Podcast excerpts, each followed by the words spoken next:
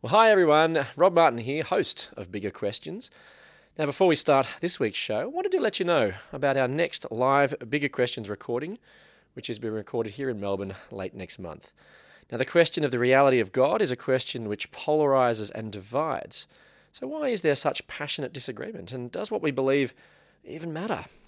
Now, if you're if you're sick of shouting and simple arguments, then this conversation is for you we ask two of Melbourne's finest philosophers from very different backgrounds and worldviews the big question how can we learn to have better conversations about God?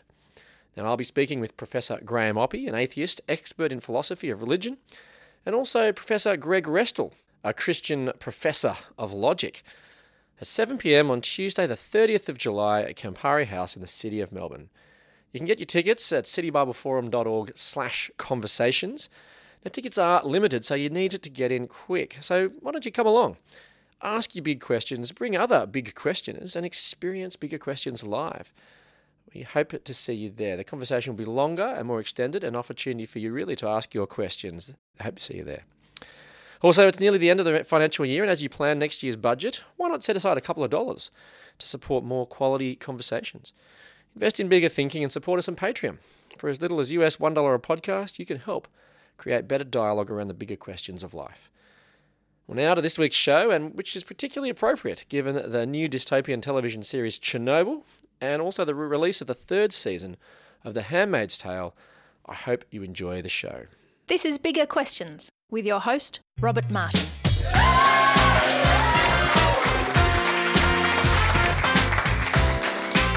Welcome to Bigger Questions, recorded live in the city of Melbourne. Today's big question Dystopia, what are you afraid of? Now, we're asking this question today to two people. First, to Shane Rogerson. Shane is Senior Minister of St. Matt's Anglican Church in Prahran. He's passionate about engaging with the bigger questions of life, and he joins us now. Please welcome Shane Rogerson. Shane, welcome, welcome to Bigger Questions. Thank you, Rob. We're also asking this question today to Stephanie Gear. Now, Steph runs a Melbourne based catering business, works part time with City Bible Forum, and is a passionate reader. And she joins us now. Please welcome Stephanie Gear.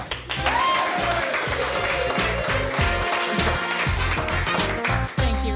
Now, Steph, regular listeners of Bigger Questions will be familiar with you, even though this is actually your first appearance as a guest, because it's actually your voice that begins each episode Indeed. of the show. So, go on, can you give us maybe a demo, Steph, just to tell us, you know, see the face behind the, or hear the voice behind the voice, you know, maybe, you know, Okay. I'll do my best. Give us a go. How does This is Bigger Questions with your host, Robert Martin. Very, go? That's pretty, yeah, yeah. Very good. And then everyone usually cheers and there's uproarious applause, etc. Fabulous. Excellent. What do you think, Shane? Was that all right? Very good. Very good. Uh, good, good. So, well, to kick off bigger questions, we like to ask a couple of smaller questions. We do try to have a bit of fun on the show. Though, given the nature of our topic today, fun may be a little bit hard to find. But we do acknowledge that today's conversation may raise some disturbing ideas.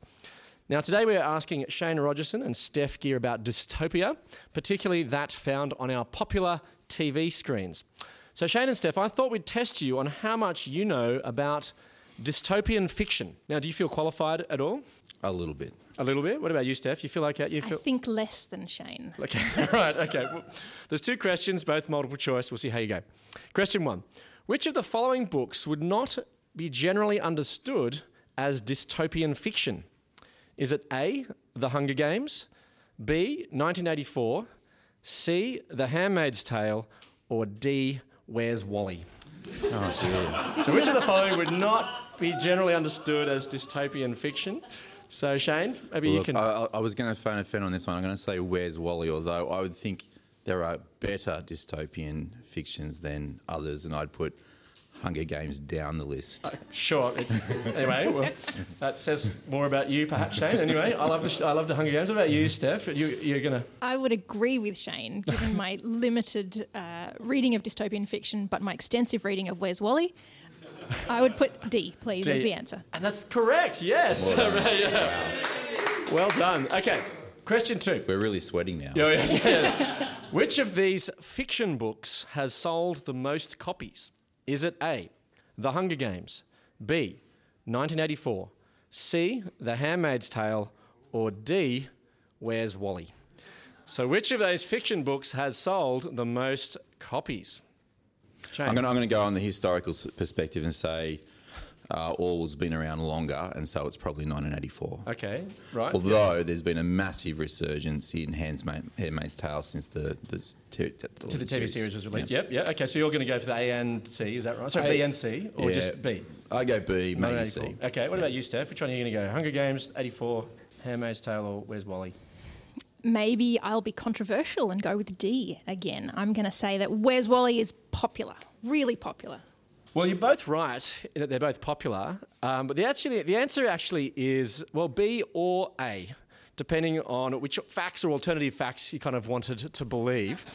Um, because 1984 has sold 30 million copies and is the number one bestseller, but The Hunger Games has sold 65 million dollars. Sorry, 65 million copies as the trilogy.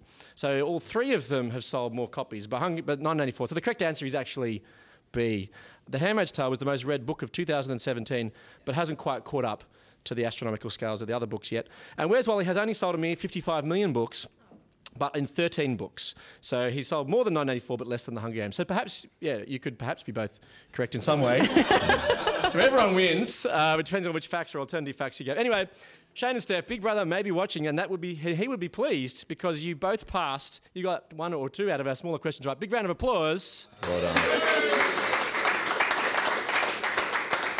Well, dystopia, it's very, very popular, but what do you think would make something dystopian?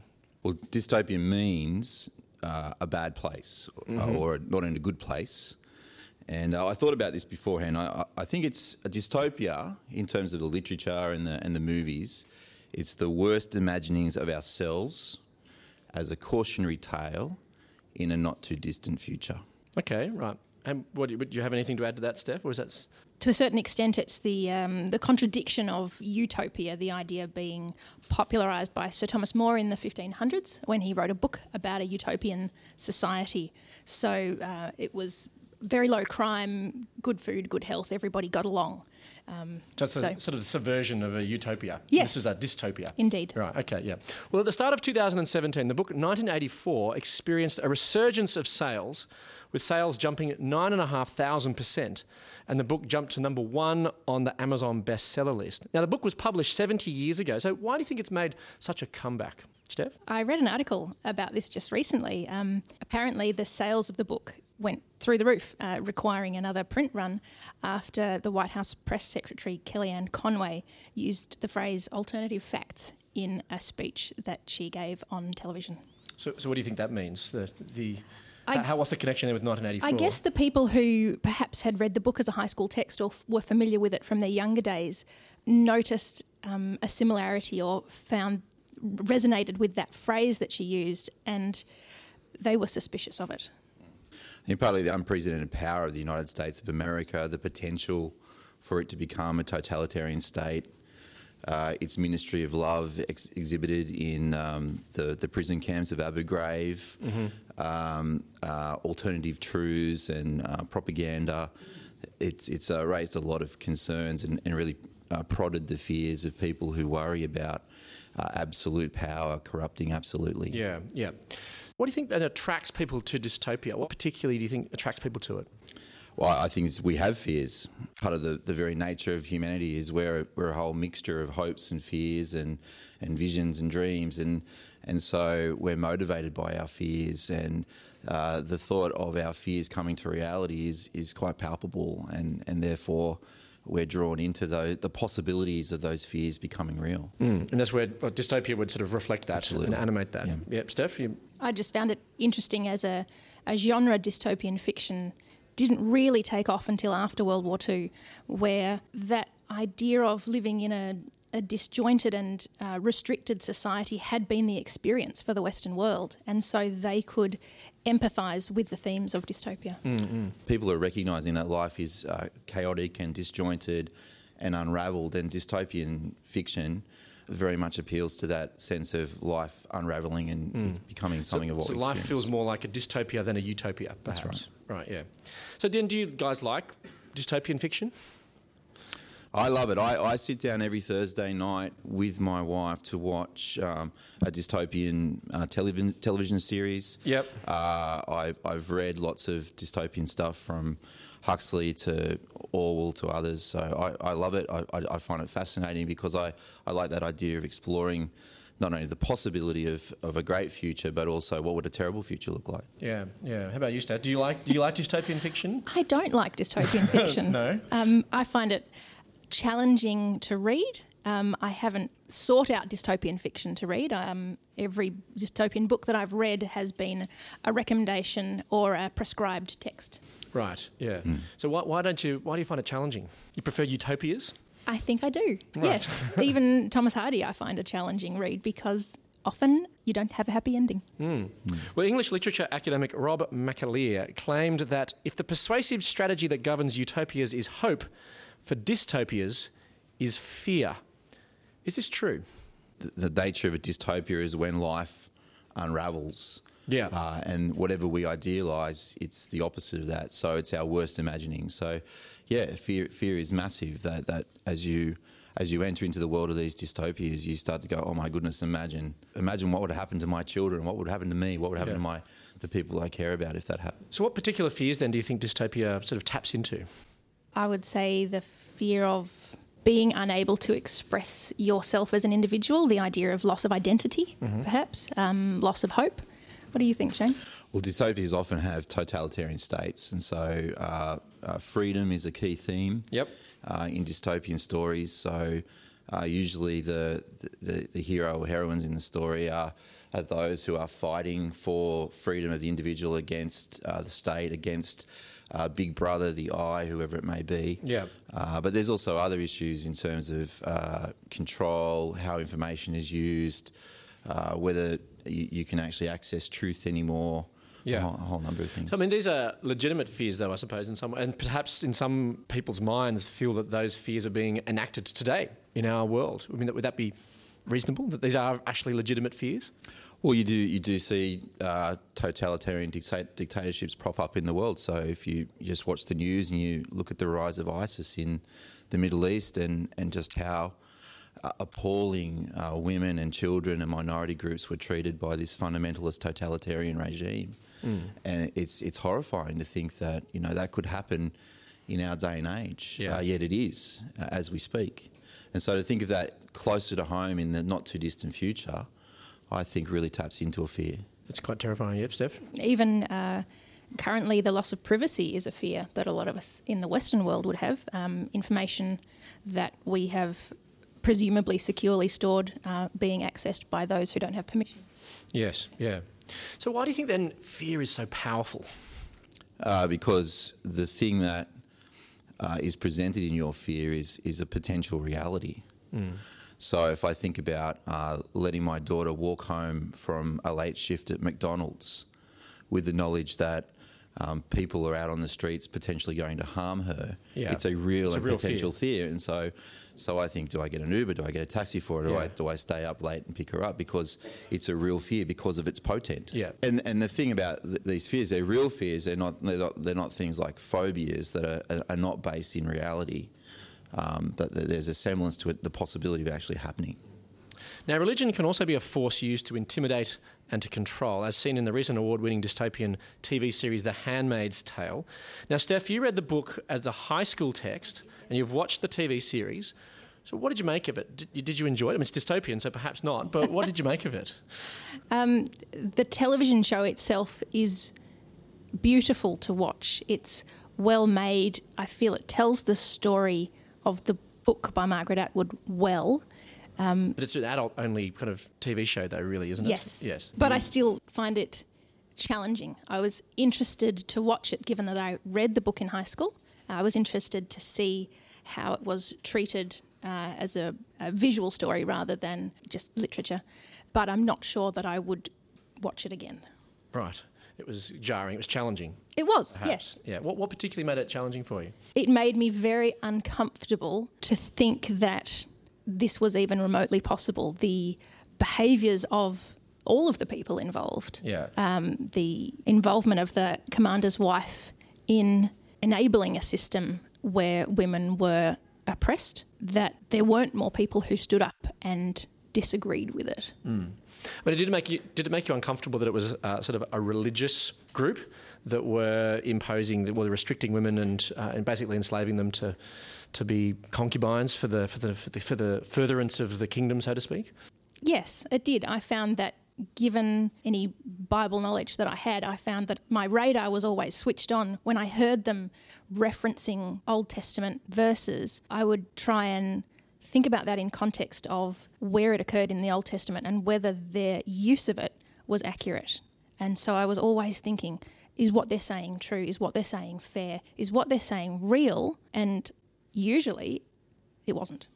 So you felt it was a distortion or something of what the Yes. what the, you think the Bible actually says? Yes. Yes. Okay.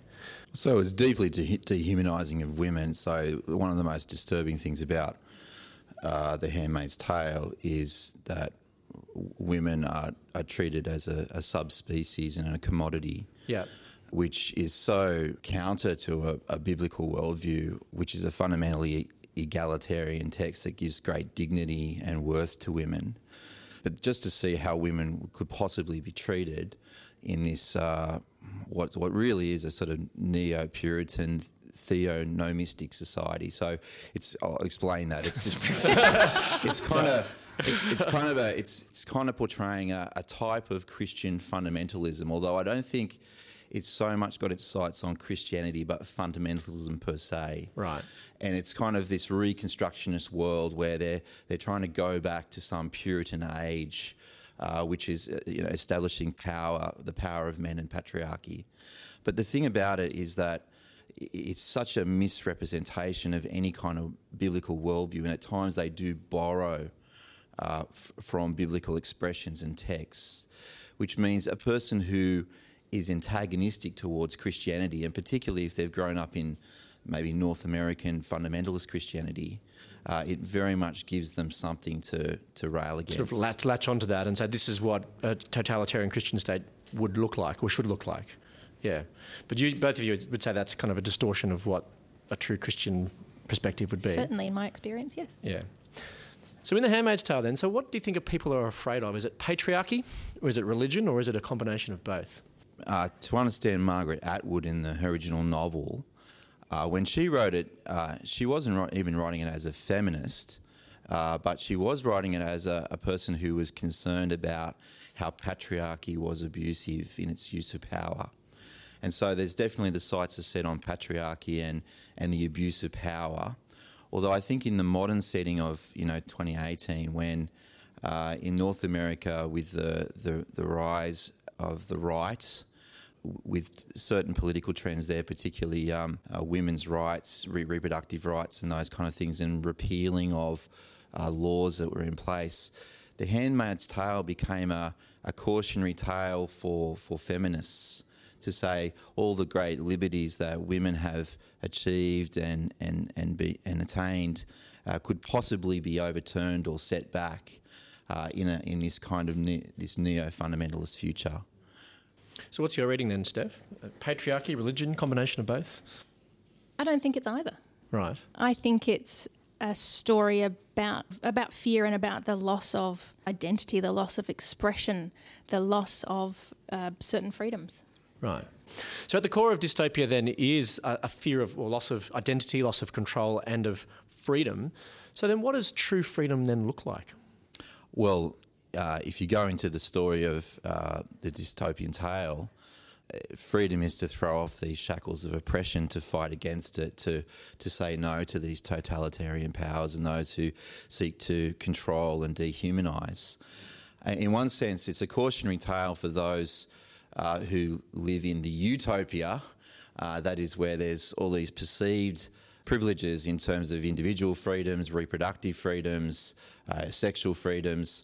Although I think that's where I'd want to pull back a little bit because I don't think the answer to freedom is to have absolutely no constraint. Mm, What are your thoughts, Steph? Yeah, freedom is the idea of liberty, uh, liberty of thought, liberty of practice. But if you take that liberty too far, you leave yourself open to all sorts of evil.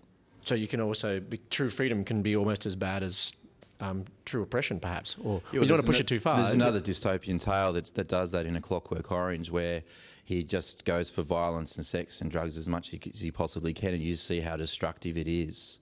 So I don't think that's the answer. The answer is that true freedom, freedom is actually found in, in, in the right constraints. And I often think of the, the goldfish. You know, a goldfish is in the bowl.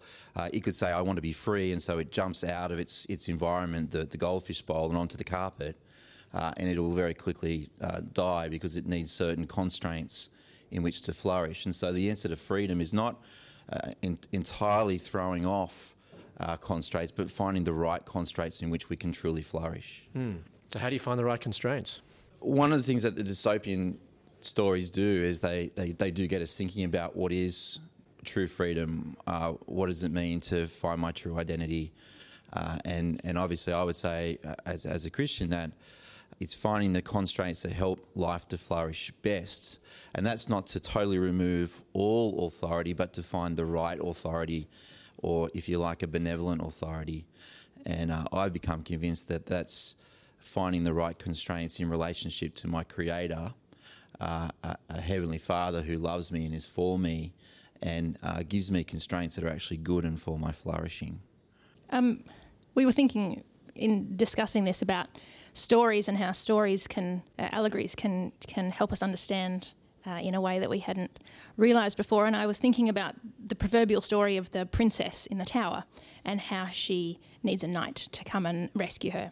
And recently, we've seen stories like Shrek, where yes, she gets rescued, but then you've got the other idea where she is given the skills to rescue herself. She is taught that that's the right thing to do, which is all well and good. But in the biblical narrative, if we are the princess in the tower, we have no ability, no skills, no way of ever rescuing ourselves, and so we need we need to be rescued. And our Father sends His best knight to come and rescue us, and that's how we uh, are freed, and, and that's how she knows that she is loved by her Father because He sends His knight.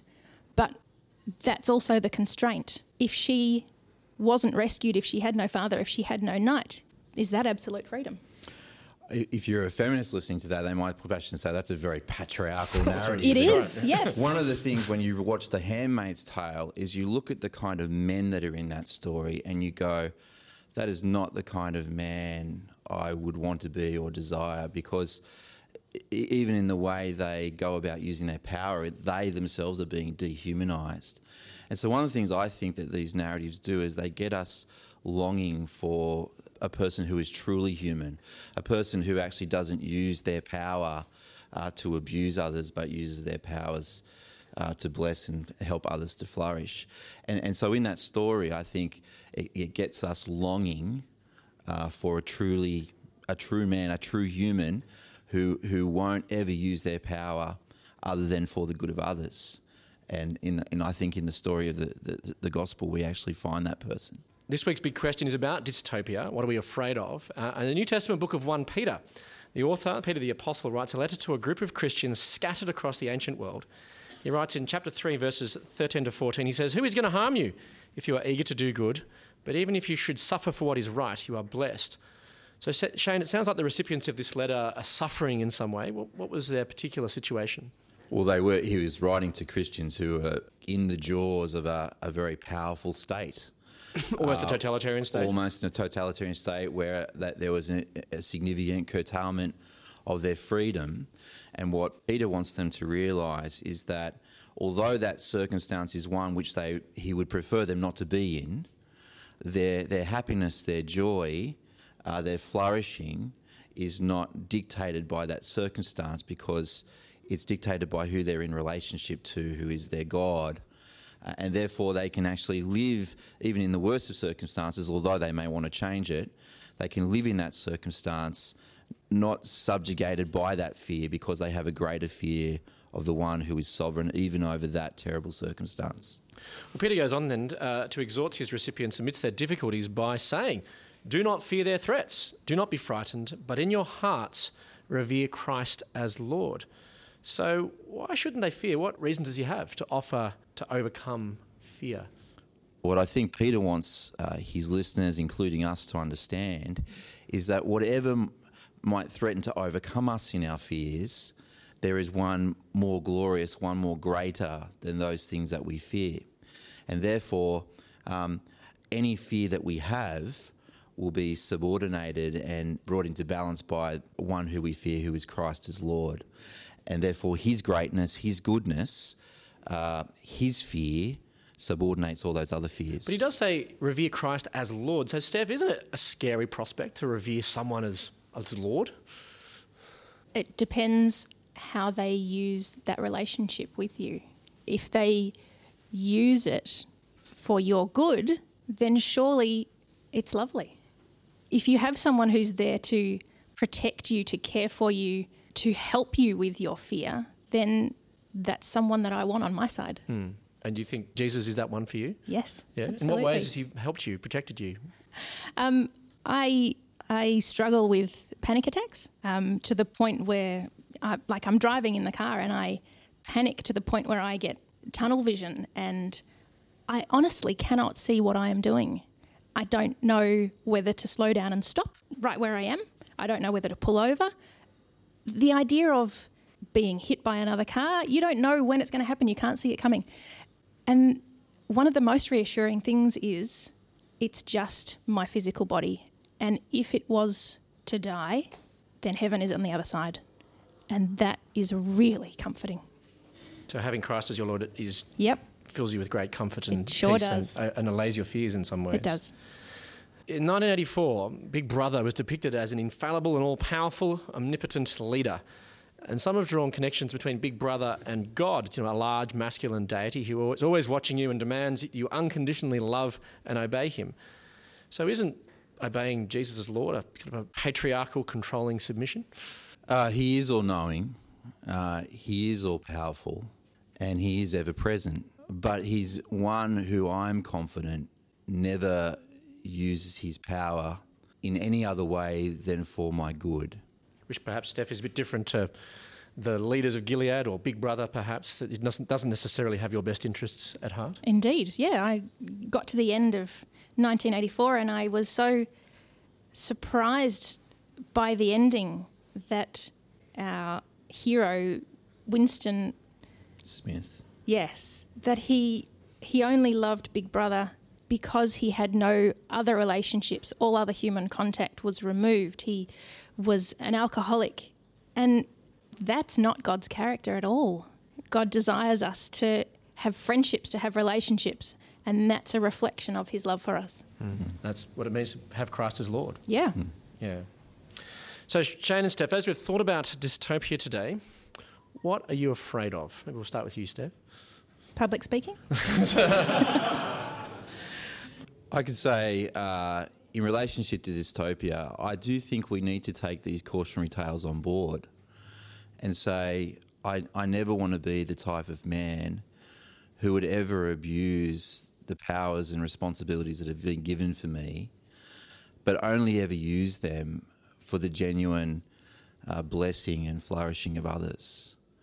Uh, because to do anything other than that is to actually become part of that dystopia where life unravels. Uh, but I will fail in that at times, so I can know that I can look to the one who never lets us down, who never lets life unravel, uh, because uh, he always uses his power perfectly for my good, and I can entrust myself uh, to him, and that subordinates all fears that I have. That's great news. Let me leave you with the Bible's answer to the big question what are you afraid of? From 1 Peter chapter 3. Do not fear their threats, do not be frightened, but in your hearts revere Christ as Lord. I look forward to you joining us next time for bigger questions. Please thank our guests today, Shane Rogerson and Stephanie Gear.